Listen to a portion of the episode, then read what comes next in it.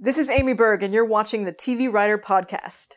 Hosted by Gray Jones, the TV Writer Podcast is brought to you by Script Magazine and ScriptMag.com, the leading source for script writing information in print and on the web. This is Gray, and I'm here with executive producer and writer Amy Berg. How you doing, Amy? I'm great. Thanks for uh, coming to my house, which is cool. Yeah, this is so so cool, and I appreciate you having me, and especially because of this amazing background, which has to be the winner out of any podcast we've done. Well, you know, it's it's my office, so uh, I, it has to sort of reflect who I am, I think, and I think it does that pretty well. Oh my goodness, I, I see Next Generation, I see Firefly, I see Stargate SG One. Uh, behind the corner, there's a, a, a giant Neil Grayston, and There's a Buffy, oh my goodness, there's Buffy. and there's some Doctor Who as well. Oh my goodness, well, And you know, you can't go anywhere without this guy. oh, so cool, so cool. Okay, you got a little mini Comic Con behind you. I know, I kind of do. yeah.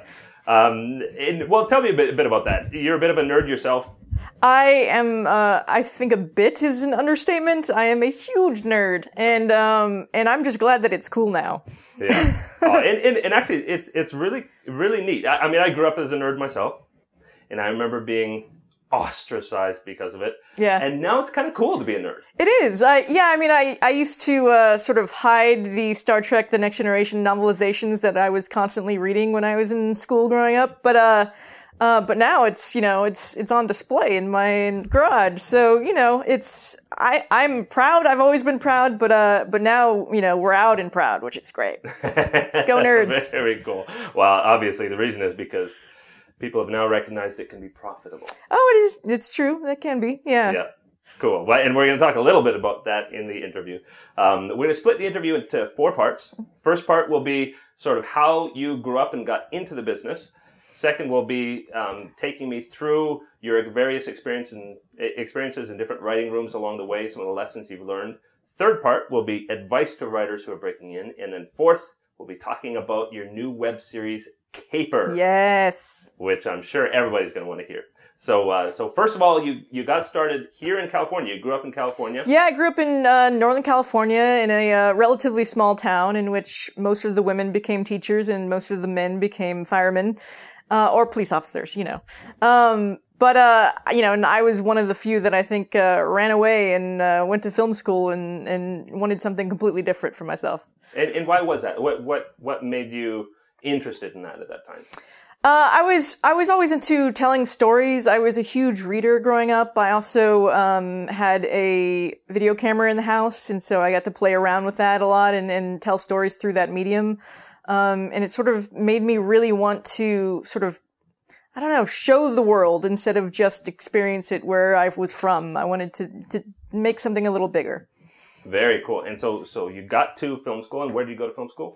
I actually went to UC Davis first. I uh, Okay. yeah, I was um, you know, it's so far outside of uh, everything that I grew up knowing. My my dad's a grocery store manager, and my mom was a homemaker, and I don't have any family in the business, so it really didn't seem like film school was like an option coming out of school. It just didn't seem like a real job, and so I went to UC Davis, and I was sort of a communications and English and um, liberal arts major, but uh, I had a English professor pull me aside one day and sort of change the course of my life. And she um, had sort of made me read one of my papers out loud in front of the class, and Wow. and said uh, and said like I I'm not sure why you're here. You really shouldn't be here. You should be in film school. You you write in a way that is so visual that I feel like you need to find a different outlet in which to express it than just writing essays. Um, and it sort of blew my mind because I never really sort of thought of it as a career choice. I just always sort of just thought it was something fun to do on the side. And I'd even started um, a film club at UC Davis, which is now a film program. Um, but that they didn't have that at the time, so I had to leave and go to film school and uh, to get my education that way. Wow. Wow. And so so film school then was Film school was uh, San Diego State University, which was the cheapest one I could find since I was leaving a UC system um, and and having to sort of go at it alone a little bit. Uh, and it was a great experience. Um, San Diego State is is one of those schools where it's it's kind of guerrilla, where you really need to you know, be in charge of every aspect of productions. Uh, you need to know how to do everything. You need to, you know, you, you can't just go in and want to be a writer or be a director. You have to know how to set up lights. You have to know how to edit. You have to know how to, I mean, you have to rent all the equipment yourself. And I mean, it's just, you have to have a, a full breadth of knowledge. And I think when I finally did come out to LA, I felt like I had a, a strong base of understanding of all aspects, which I think helped me a lot. Well, and that's a, a really important point because I know for a lot of people who are starting out, they kind of get this picture in their mind that, you know, George Lucas graduated from this school Yeah. and, and this person came from here. And so if I only had a degree from here, Yeah. and meanwhile it's $120,000, $140,000 uh, once you paid for everything. Let's put it this way. I paid off all of my loans by the time I was 25. Wow. Um, so I think, I think, and, and, and I feel like I learned as much, if not more, from having to do all of those things myself and for having, not having all of those things sort of given to me. Um, if had, I had gone to, you know, the more well-known film schools in Southern California. Um, but, uh, I, you know, I was excited about my education there and I feel like I came out here with, with all the tools I needed, um, to get started. Very cool. And so, and so your first job Yes. in the industry, what was that? My first job in the industry was as an assistant um, on a Nickelodeon television show called All That, and I was That. straight out of college. I found an ad in the Hollywood Reporter Really? uh, advertising the assistant position. I um, had to fill out a um, a like three page test in which um, my resourcefulness was put under pressure and wow. and then I went in for two different interviews, one with the showrunner and one with um, the entire writing staff to be an assistant. to be an assistant. Yes, Wow. it was a, but it was, I mean, it was great because I just assumed that that's how everybody did it. And so like my, my head was on straight from the beginning of like, yeah, it's going to be this hard. That's fine. I'm up for it. Let's do it. So I had no sort of like, you know, again, like nothing I expected to just come my way. I had to go out and get it. Um, and uh, and it was it was good. It was a great job on um, a really fun show um, with some child stars that are super talented, and you know Kenan's on you know Saturday Night Live now, and uh, it's just uh, it was a great experience. I learned a lot. I got to be in a writers' room um, at the age of 22, which was amazing. Wow. So um, yeah, I had I, I learned a lot, and it was sort of the beginning of um, my writing career unintentionally in a way because I had written a spec Buffy um, my first few months in town, and it was my favorite show, and I just assumed that um, you know, I, you know, I should be writing for it because it was just from my voice. So. Um, so I wrote this spec and I, you know, I showed it to the writers at the Nickelodeon show and I was like, well, how do I get this to Joss Whedon? and so naturally they, you know, they laughed at me and said, that's not how it works. Oh, you're very adorable with a rub on the head. And, Uh-huh. um, and, uh, and, you know, and they explained that, you know, you can't read specs of your own show because Yeah. there's legal issues and all of that. And, yeah. Um, so I was like, well, I'll send him something else then. Yeah. And so I wrote a one act play that had myself, uh, Joss Whedon and the cast of Buffy as characters no. talking about how awesome I was Oh, and no. that it would be a terrible mistake if they didn't meet me. Uh, and yeah, this was nuts. Um, Uh, and I had some of the prop guys at Nickelodeon whittle some vampire stakes, and I bought Uh-huh. some vampire teeth, and I put all this stuff in the play in a cover letter in a box, oh my. and I sent it off to Joss Whedon's office. Uh, and two days later, I got a call from Joss's assistant saying he wanted to meet me. So here I am Oh my goodness. like 22 years old. I just like been in town a couple months at that time, Oh, my. and my first meeting ever was with Joss Whedon on Buffy. oh my goodness. and so I ended up pitching a bunch of story ideas, and I did. I was in the running apparently. Um, I didn't know what that meant at the time because I Uh-huh. didn't know there was such thing as staffing season. It just Yeah. happened to be staffing season. Um, and uh, I didn't end up getting the job. I went to um, I think it was either Jane Espenson um, or I think it was Jane actually. Oh. Um, and, and- which is fine because Yeah. holy crap. Yeah. Um, thank God because there's so many great episodes of television we, we, you know, we have because of that, of- because of me not getting the job, which is great. um, but when I went back to, um, my, uh, my writing staff at, uh, Nickelodeon, they, you know, they wanted to know everything about Joss and what was, what he Uh. was like. And And I think they figured that if Joss Whedon wanted to hear my ideas, that maybe they should hear my ideas too. Okay. So they asked me to pitch. Um, and and so I went in, I pitched some ideas, and they they bought a couple, and then they brought me on staff the next season, and and that's all because of like you know a failed mission to get Joss Whedon's attention, which ended up getting other people's attention, and um, sort of set sail on my writing career, which was pretty amazing. Wow. And just, I mean, just people who are watching who might not know that that's pretty unusual to go so fast. Yeah, and you know, I very ballsy. Uh, Yeah. I wouldn't necessarily recommend that path to Yeah. people because mm, I think nowadays you'd be considered um, actually crazy. Um, But uh, but for me, it worked. I mean, it was a combination of sort of um, a lot of drive and uh, naivete. Actually, um, worked in my favor in that in that regard. But yeah, it's it's it's definitely hard to get in, and, and unless you can somehow um, elevate yourself um, first, even before your your talent.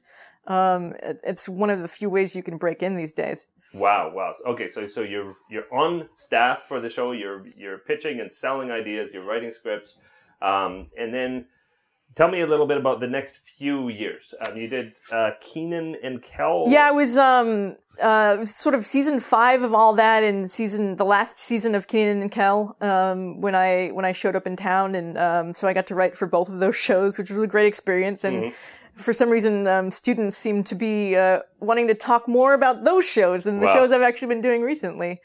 Um, but uh, it's I had a great time. It was I think it was three years I was there um, writing on those shows and on staff and um, Kevin Kopelow and Heath Seifert were the showrunners, and um, they are um, the best guys to learn from. Wow. I think I, I feel like I was spoiled um, starting out because they're such good humans in addition to being very, very talented. Um, so I got to sort of like soak all of that stuff in. So I went, when I went off and uh, started doing one hours, I was I felt like I had a, a great sort of you know base understanding of everything that was required of a person in a writer's room and and and also learned some lessons about you know being a good person too from them, which was great. Well, that that is. I mean, that's pretty amazing. I mean, that that's kind of a three-year safe environment Yeah, with good mentors and teachers. That's kind of like a master's program almost. yeah, it was. I mean, yeah, I mean, it was really how I was getting my ed- education. But then again, I was still very sheltered because it was all happening in this one environment. Whereas a lot of people have you know all these different jobs starting out where they can learn different aspects of the industry um, whereas i was sort of insular um, and learning just sort of like how the you know how nickelodeon does things as opposed to how everything else works and so i was even when i left there i was still a little um, naive about you know the business aspects of the business especially Very cool. So, um, I don't know if we have time to talk about every project, sure but uh, maybe maybe you can just tell me um, a re- Reader's Digest of sort of the next ten years in between then and the 4400. What were some of the signposts along the way? Uh, well, to to make the move to one hours, uh, I had written a um, West Wing spec, um, and uh, with with a friend of mine, Andrew Colville, um, and we sent that to his bosses at the time. He was an assistant on a show called Boomtown, um, and we sent that to uh, his bosses, and they brought us on staff on this one-hour Fox show called North Shore. Um, and while we were um, staff writers on that show, I had this crazy idea to do a Lost spec. And this was the uh, first season of Lost when they were focusing on individual characters and doing backstories for all Yeah. of these characters. And um, I decided I wanted to write a spec from the perspective of the dog. No. Yeah, and it turned out really good, and it got the attention of all of the other shows that were essentially ripping off Lost in the Uh-huh. following year. So we had Yeah. all these offers on these different um, shows, and one of them being Threshold on CBS, Yeah. which was run by Brannon Braga. So I was on there. Wow. Um, and then uh, the 4400 found me when we got canceled, and um, and so I jumped on the 4400, and then I got to work with um, maybe you know my um, most um, I don't know m- probably my biggest mentor, which is Ira Steven Behr, uh, who taught me so much about um, how to be a writer um, on the page, especially. Um, and I like threw everything I had in a toolbox when I left that show and Yeah. said, "This is what I'm taking away from this." And because he was so great in in letting people um, into the different sides of the process, and even when he would rewrite you, which he would rewrite everybody, but he would want to do it with you. So you would sit down Mm. with him side by side and you would go through the script. And there's no way of being, becoming a better writer than, than to do it step by step like he did. Um, cause otherwise you're just guessing. Yeah. Well, that scene didn't work. I wonder why it didn't work. And then you would just rewrite it in a different way. But it's not, you're not learning from that, but you're sitting next to the master and, you know, you know, the guy who, you know, ran Deep Space Nine, which is one of the, best, you know, soap operas of all time, basically, um, is, is, you know, telling you, like, you know, line for line how to, how to improve something. And, um, I, I really owe him a lot as to who the writer I am now and, and, um, and what I bring to the table when I, when I come onto a new show. Wow. And, and no, that was a pretty small writing staff, wasn't it? Yeah, it was like four or five, Yeah. yeah, five people, I think. Yeah. Uh, and, you know, and he liked to keep it that way. It was very intimate and we'd all write, you know, it was 13 episode seasons on the 4400 and we'd normally write two or 3 Mhm.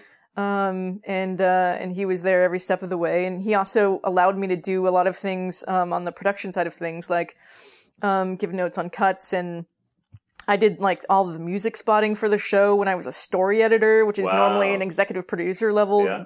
You know, so I was, I was uh, placed in, um, uh, in in high regard, enough high regard anyway, where he allowed me to do things um, that I would normally not be able to do as a story editor, or, you know, a staff writer on a show. Yeah. Now, I, I want to uh, take a quick tangent for a second. Sure. Uh, you've mentioned a couple of times already what um, I guess some people would call. I, I, I, I, I know this this term might have a, a, a bit of a negative connotation, but a Mhm. gimmick script. Um, Yeah. In the sense of doing something way outside the norm, Right. like Perspective of the Dog or the, the one act play. hmm Um, and uh, there was a, a recent blog post by Jane S. Jane Espenson, and she was talking about a panel where a bunch of showrunners were talking about these types of scripts. Yeah, I was, I was probably on it. oh, okay, did that. Um, it's impossible. Yeah. And and I do think it's, it's very important because people may listen to this and think, oh, I, I should be doing it. that. I should be doing that. I should write I Love Lucy, or I should write something, you know, Right. uh, way out, out in left field. my script was still very timely and it also i mean it i took you know when i wrote you know the script from the perspective of the dog but i took it very seriously and Hmm. it was in all of it was in the same sort of format and mindset that all of the other episodes were like the Locke episode when you learn you know how he became paralyzed and all of that i mean it was it was you know how the dog got to the island and what happened you know and and the people around him um, and how that led to all of the things where he, you know, he, and to the moment where he jumped over Jack. It was the first thing that we saw.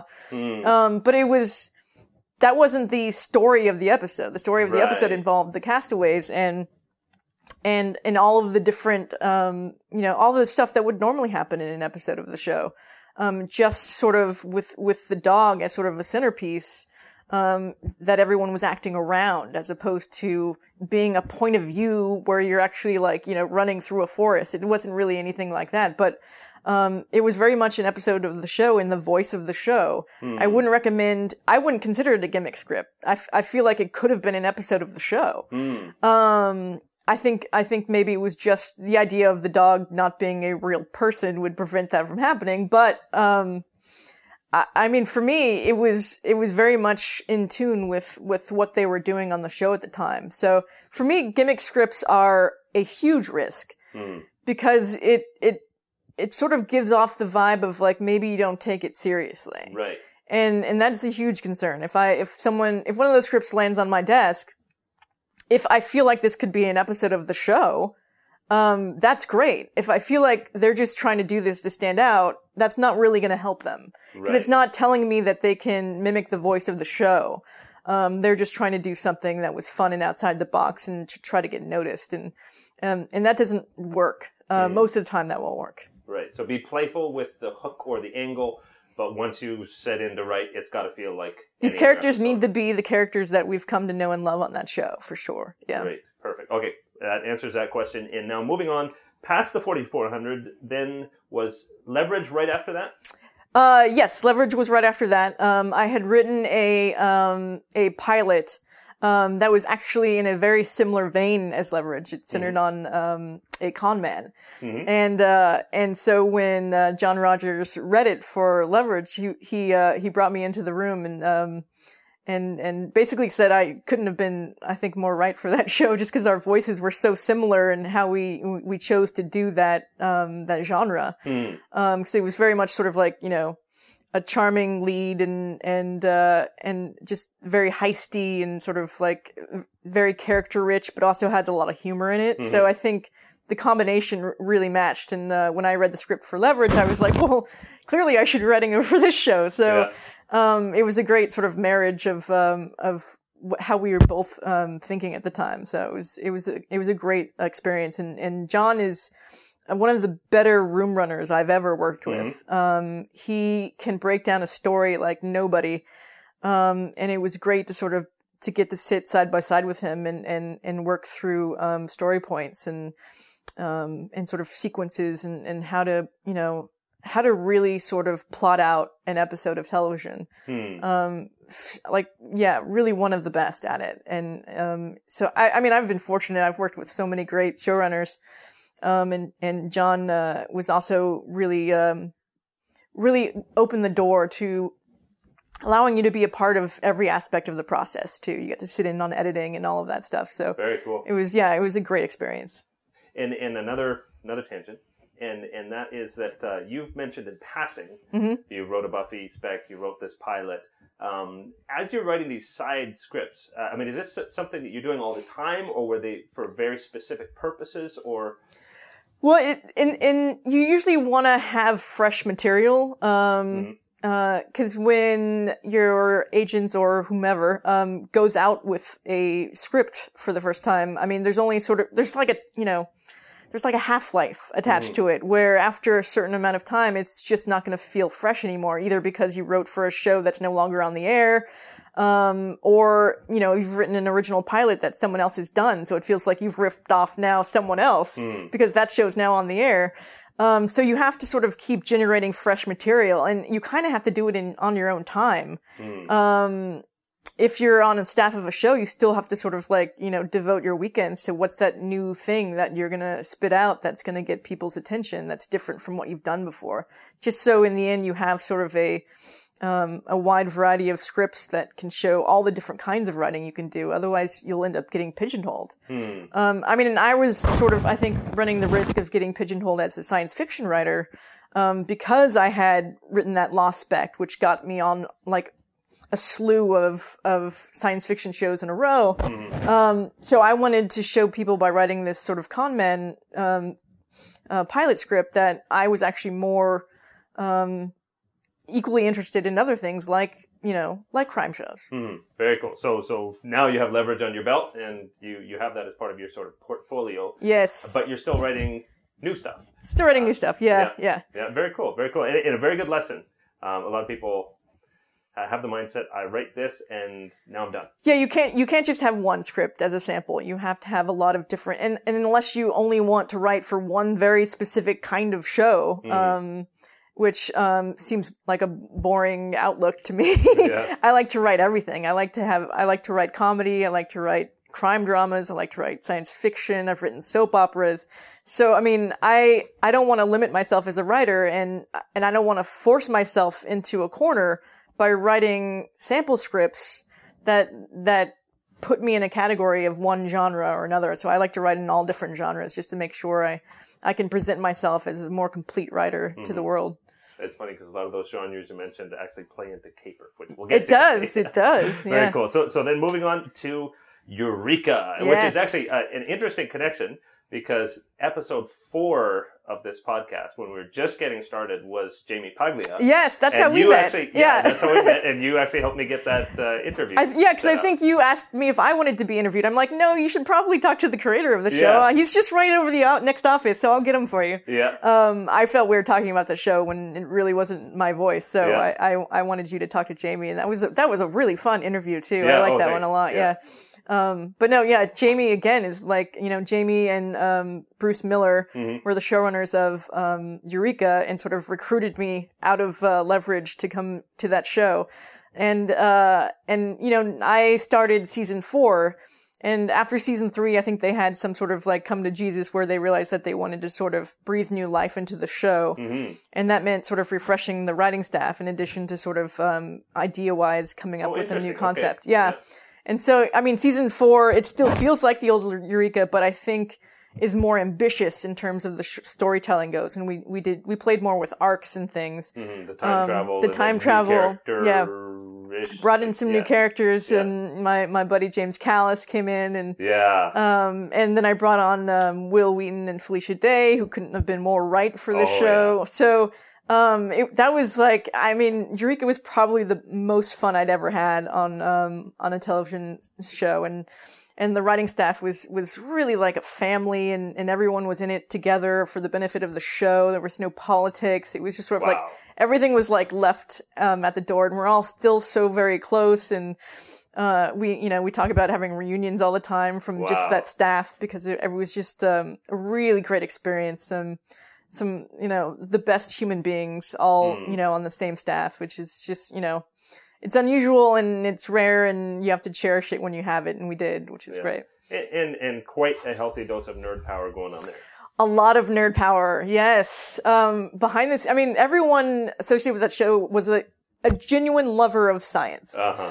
Um, and we had an, a science advisor named Kevin Grazier, who also was a science advisor on um, Battlestar Galactica. Wow. Um, but he sort of he left us alone for a lot for a lot of it because we loved doing research ourselves. yeah. Um, we would bring him in at the beginning of each season of like to just you know tell us what's new in science and what what sort of like emerging science that we can sort of like you know Yeah. take for and use as a story idea.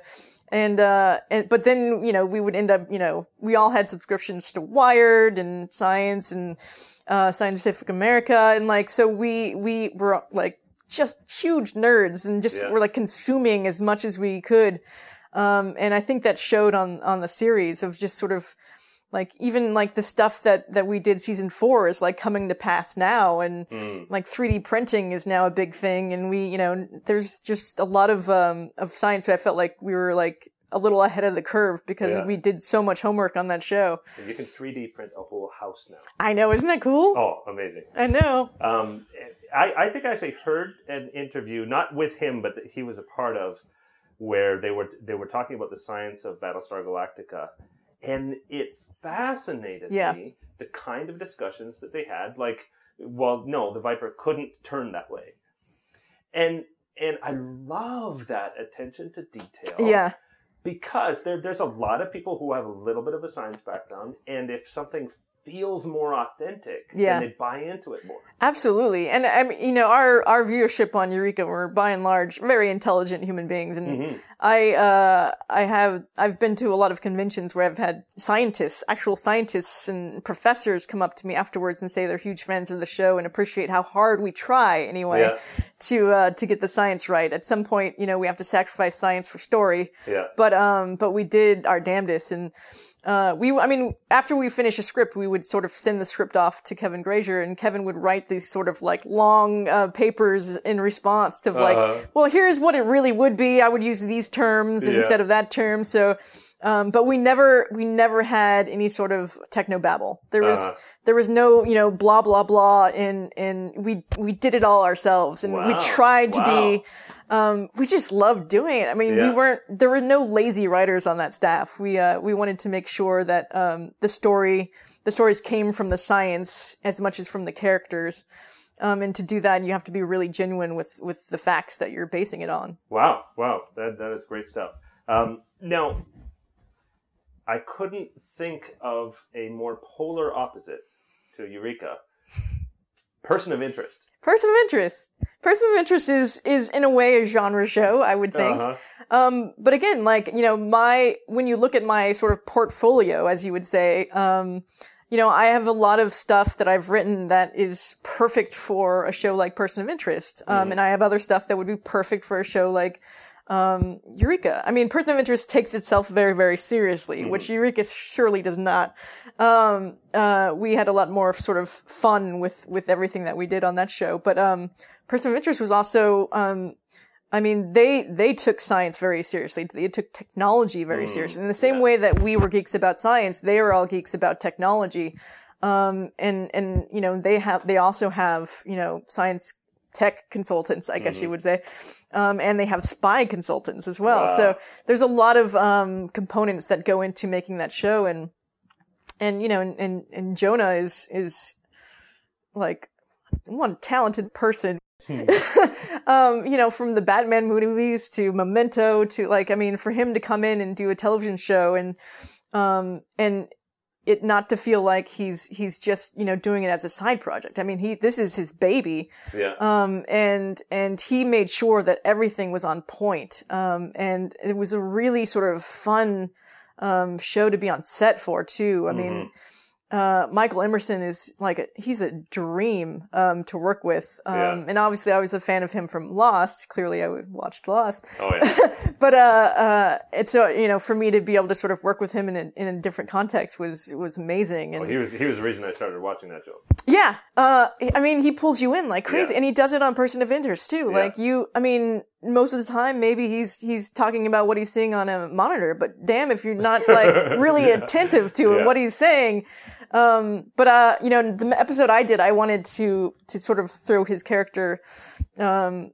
Uh, for a loop, and and I I uh, gave his uh, character ecstasy through through crazy because I just Yeah. wanted you know I wanted to see see the playful version Yeah. of Finch, and um, it turned out so well, and it was just sort of like uh, really great to see the sort of the character step out from behind the desk and and and play a little bit and sort of like you know be a little looser than what he was, and um, and you know and I came onto that show halfway through the first season to sort of Mm-hmm. help them finish out the the season. They they got a little behind schedule, but um, but it was just such a, a great experience to be able to sort of just come in and just sort of be welcome right away and um, and uh, you know I, I wish I could have stayed, but you know I, I had I had sold a couple pilots and so I had to go off and, and do those and um, I I'm still a huge fan of the show. I think it's great and I think it's only getting better. hmm Very, very cool. And Yeah.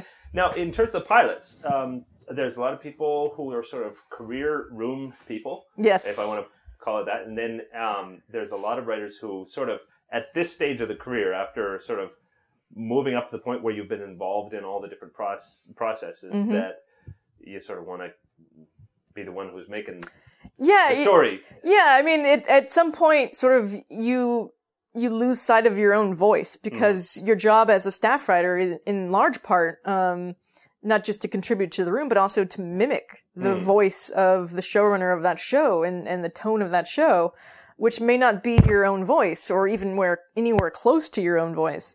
Um, so at some point you sort of need to remind yourself of what your own voice is, whether that's just writing pilot specs to sort of like, you know, put yourself through the paces, um, or to actually go out and, and pitch and develop and create a show of your own and, and go through that whole process. And which is, you know, can be really intimidating, but also if, if you are really sort of, you know, you really want to get your own voice out there, it's really the only way to do it is to go make a thing. Hmm.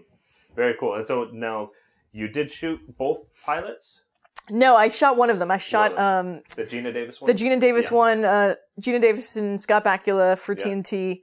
Um, and, uh, it was a great experience. Um, she's a doll, uh, Mm-hmm. and I want to work with her again so very quickly. And so is Scott Bakula. I mean, Yeah. honestly, it was like a dream cast. Yeah.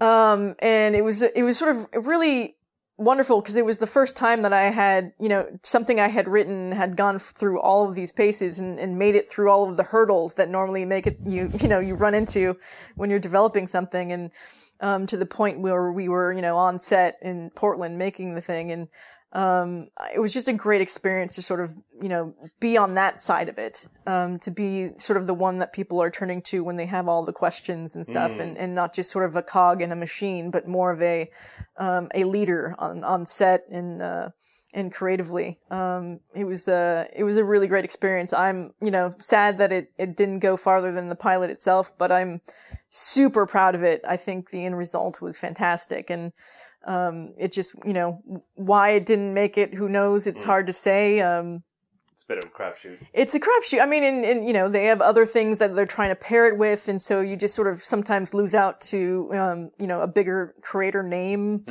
Um, but uh, but you know, I I am very proud of it, and and I think it sort of made me a, a stronger person. Um, not necessarily a stronger writer, but like a, a stronger presence um, as a creator than I, I was before. Very cool, and and certainly a great trial run for the A good trial run that you actually make it through and for get your own sure. Yeah, yeah.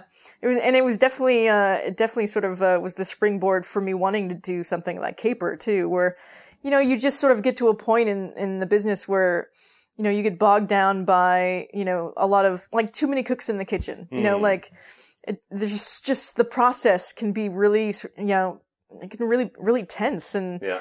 um, and and you sort of lose sight of why you got into this business in the first place. And I mean, it's to have fun. I mean, we get to make things for a living. Like, Mm. Yeah. what better job is there than that? Oh yeah. And so I really just sort of wanted to dive back in after that pilot experience, and and you know.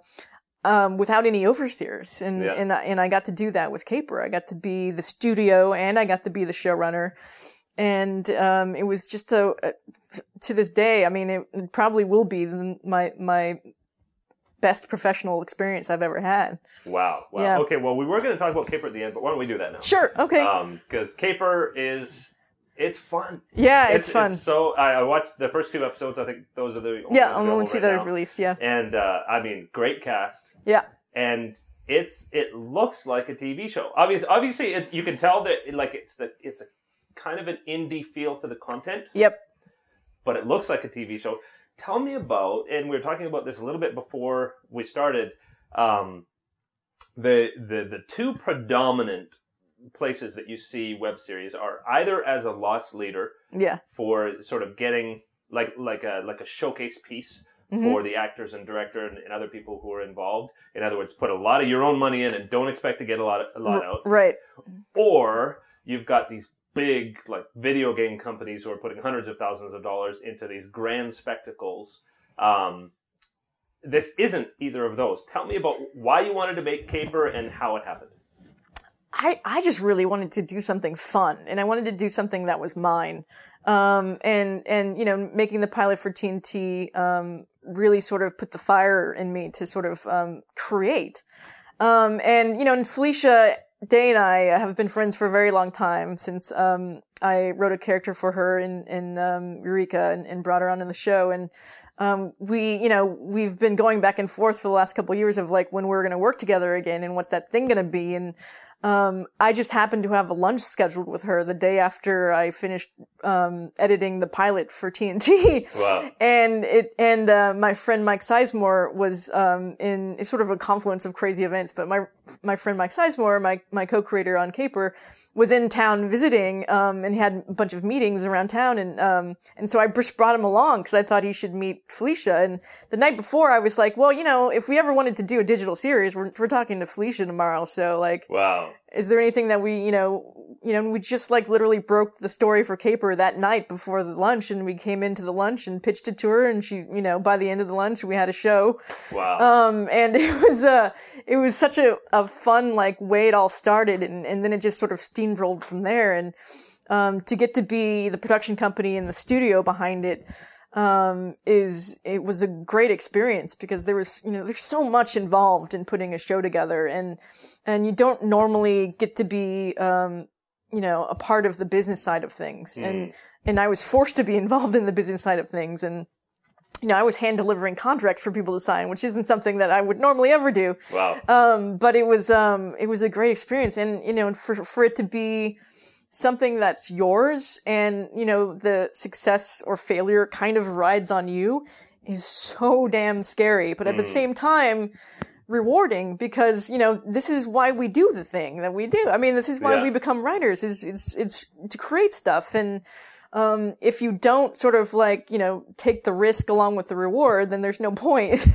Yeah. So, um, so, you know, I, you know, putting my name on the thing and, and, and having to, you know, be involved in every sp- step of the process from, you know, from, you know, its inspiration all the way through the, you know, the sound mixes that I'm doing this week, actually finishing up um, the last few episodes.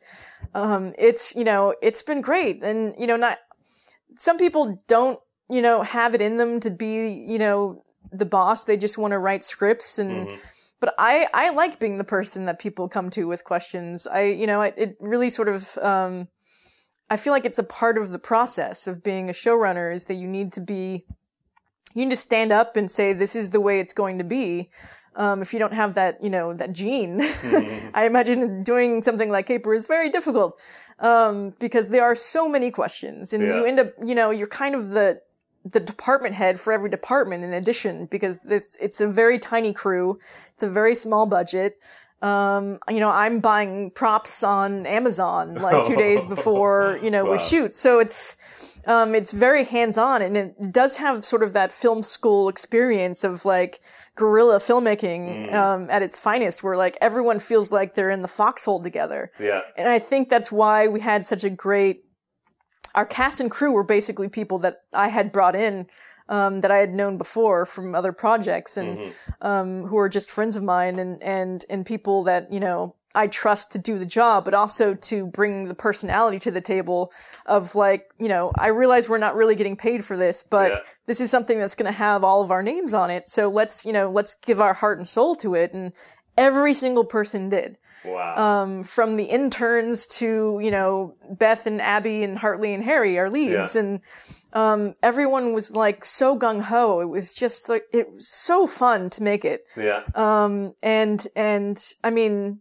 despite like, you know, not having the money that we would normally want to, to, to, you know, to try something like this, we did our damnedest to make it feel like a television show and not a web series. There's no sort of talking to a camera. Mm. Um, it's it's very much shot and performed um, as though it was a series that would be airing on a network or a cable show. It just happens to be airing on YouTube and Hulu.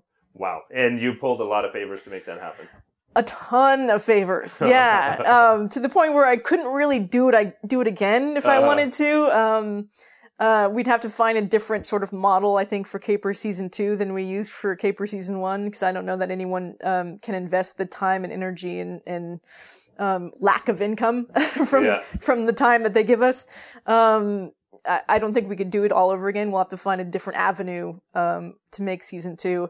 But um, I mean, I I wouldn't. I don't regret a single day from from making Caper, and I don't regret a single dollar either. I mm. think in the end, it's it's all worth it. Um, to just make a thing that you're proud of. Mm. And uh, and speaking about dollars and season two, um, I know that you mentioned in a different interview that uh, Hulu is better than YouTube. Uh, if people want to watch it, choose Hulu. well, it's not to choose Hulu. Uh, Hulu as as a outlet that as a platform in which season two could possibly be funded, mm. um, as opposed to YouTube. Yeah. Um, YouTube, um, I mean, it keeps track of views, which is fine, but um, it's not going to bring in the revenue that would be necessary to make something like um, a season two. And and I know that watching things on Hulu at the moment um, is is not something people love to do because there are commercials, but mm-hmm. those are there for a reason. Right. Um, if those commercials didn't exist, I have no chance of making back the money that I put forward to to make Caper in the first place. And yeah. if it does well on Hulu, who's to say that um, they won't want to fund a season two or um, the success of the model somehow inspires someone like Netflix or Amazon to mm. to fund season two. So um, I think um, it's not that we we prefer one platform of the other as far as as as showcasing the show. I think it works best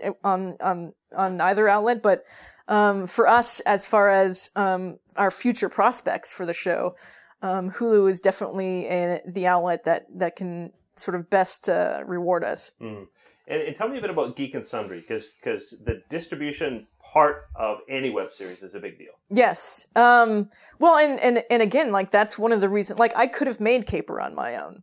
Um, I could have spent the money and and just been the studio and the distribution, but mm-hmm. I don't have a distribution model in place, and that's that's a big deal because yeah. it is not easy to launch anything, as we yeah. all know. Um, and and and Geek and Sundry, I mean, they have great shows already. I mean, tabletop is one of the most entertaining things you can watch on all of the web or television. Yeah. Um, so they, you know, they have the experience that is required to launch something and, and they have the, you know, the distribution outlet already in place on their website and on YouTube. Um, and it was sort of like, you know, obviously Felicia and I just want to do stuff together. Yeah. So, um, you know, the marriage of, you know, my company and, and Geek and Sundry to make this thing was, was great. I mean, it was the best, you know, of all possible worlds. I know how to actually make the thing and they know how to put the thing out there. Um, and so we, you know, we came together and, and it just seemed like an, a, a great fit and it just prevented me from having to worry about a whole side of the, the business that I know nothing about. Um, but I've learned through the process of, um, well, some of it anyway. You can't learn everything, unfortunately. Well, t- tell me a bit about what you've learned because it must have been a transition for you to go from pretty un. I mean, for all intents and purposes, in this context, unlimited resources of a TV show to extremely limited resources. Yeah, yeah. As I was telling you before, I, I sort of did the math just for fun of um, comparing um, the cost per minute of my TNT pilot versus the cost per minute of Caper. And it boiled down to we spent around $125,000 per minute on the TNT pilot Yeah. and about $800, $850 per minute on Caper. Wow. Um, but I'm, you know, I'm not more, I'm not prouder of the TNT one. I'm super proud of Caper. So, um, it just goes to show that it's really not the money and the resources that goes into making thing. It's sort of the, you know, the passion, um, and, you know, the ideas behind the thing that, that, you know, makes it successful and not in, in your own, you know, heart and mind. Yeah. It must be freeing not to have to go through the notes process. Um, yes. the answer to your question is yes. Well, I mean, I think for me, like, creative freedom was one of the big reasons why I wanted to do something like that. And, you know, there tend to be a lot of cooks in the kitchen on, in network and, and cable and from the, you know, the studio notes, from, you know, network notes and, uh, producer notes even. Um, there's so many stages that an idea has to go through and it's sort of like, you know, grandmother's whispers where it's like it changes everything through every step. It changes and, and by the end of it, sometimes it turns out to be nothing even close to what you had originally intended to make. Wow. Um, whereas this, you didn't really have to worry about that. Um, I, I gave it to Geek and Sundry for notes and their notes were fantastic. They were very minimal yeah. um, but it was all sort of for the betterment of the process and um, and you know and they watch cuts and they give notes on cuts but like we're all on the same team. It doesn't ever feel like you know they're not trying to prove their jobs to me and i'm not trying to prove my job to them. It's like how do we make the best thing? And it just feels like it's more of a family vibe. It's more like we're all in this together. Um, you know and we're we're just trying to make something that you know is as good as it can possibly be. Very, very cool. Uh, and, and before we move on from Caper, any other thoughts about it? Any thoughts about caper Or, or anything that you'd want to tell the audience about? Uh, if you don't know anything about Caper, Caper is a uh, digital series that combines live action and animation. Um, we do all of the live action is is the alter ego stuff, and we do superhero sequences and animation. So we avoid sort of the cheesiness of um, having you know costumes and, and action sequences that we can't do on a budget without it looking terrible. Um, and the show is essentially about the alter egos of a team of superheroes who turn to a life of crime to make ends meet and it's sort of like what I like to call a character comedy. So we don't take ourselves seriously, and um, we hope you don't take it too seriously either. But it's just a really fun show. Very, very cool.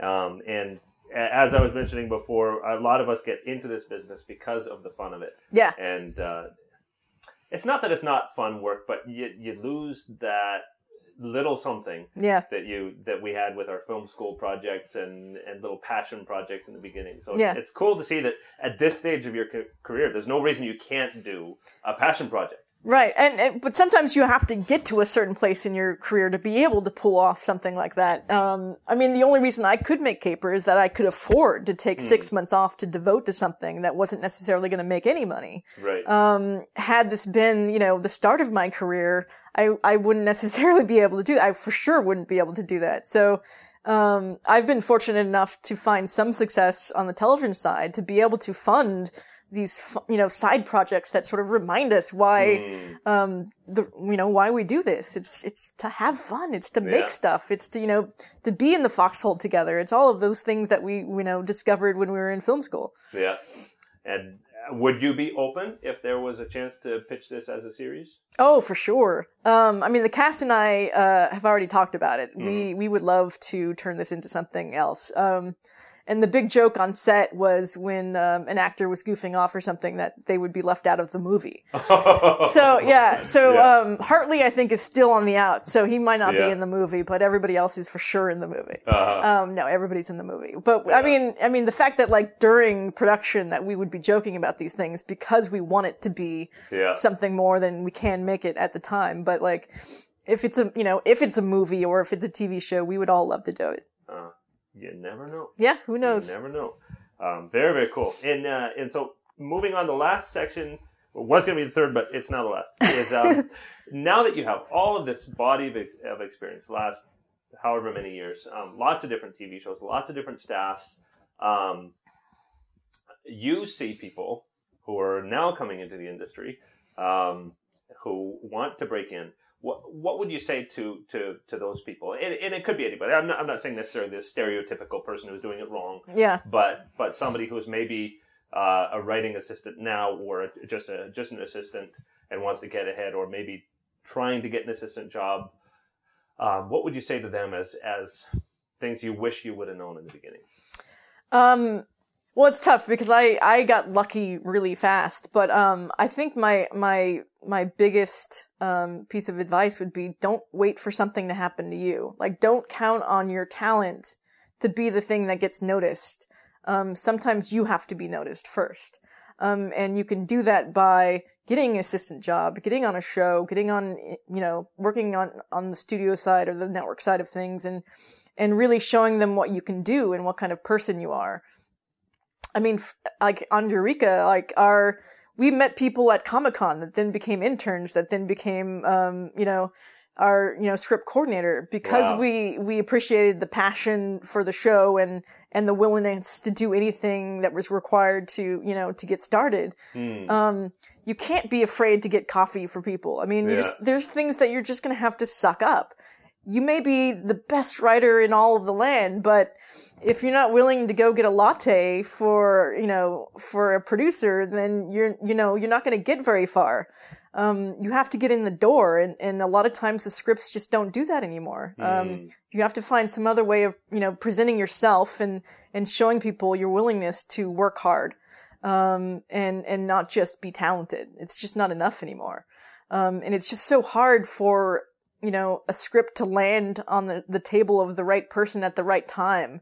Um, you can't just sort of you know hope and wait and you know submit to festivals and hope things you know happen from that. You really need to sort of dig in. Hmm. um, and and you just you have to write. Like you, you know don't write one thing and think that's going to be the thing that's good enough. You have to keep writing. You have to write a bunch of things. Um, I, you know i would recommend having three or four samples that you can submit you know to different kinds of shows so it's not just like oh you know i only write genre so you can't submit it to bones or something um, like you need to sort of have a breadth of of uh, material to be able to show people um, but yeah, I mean, just just write. Um, don't stop. Just keep doing it. Never be satisfied and never think you've learned enough because you haven't. I haven't. I'm still learning things every day. And and if you think you you've you know there's nothing left to learn, then you're not going to go very far. Very, very cool. Well, I think that is a perfect place to end up. And I really thank you for your time. And people don't know we actually had a few false starts to this as well, practice runs. Um, so I, I appreciate so much you taking this time. And uh, and wow, I really hope you get your own shows off the ground because I'm convinced that they're going to be stuff that I'm going to love. Oh, thanks, Greg. Just, uh, but it's probably because of these things and less me. But I get no, it's it's fine. I understand. Yeah. Yeah, very, very cool. Thank you. Appreciate it. Cool. Some helpful links from this episode. Follow Amy Berg on Twitter at Bergopolis. Follow me on Twitter at Gray Jones is my handle. You can find Geek and Sundry with bonus content for Caper at geekandsundry.com. And of course, visit TVWriterPodcast.com for tons of resources, including a TV Writer Twitter database with over a thousand writers, links to hundreds of free TV scripts, pilots, and Bibles. You can find the audio only versions of this podcast through the Script Magazine iTunes feed. You can also find the video version at plenty of places iTunes, Blip.tv, YouTube, TVWriterPodcast.com, and of course at ScriptMag.com.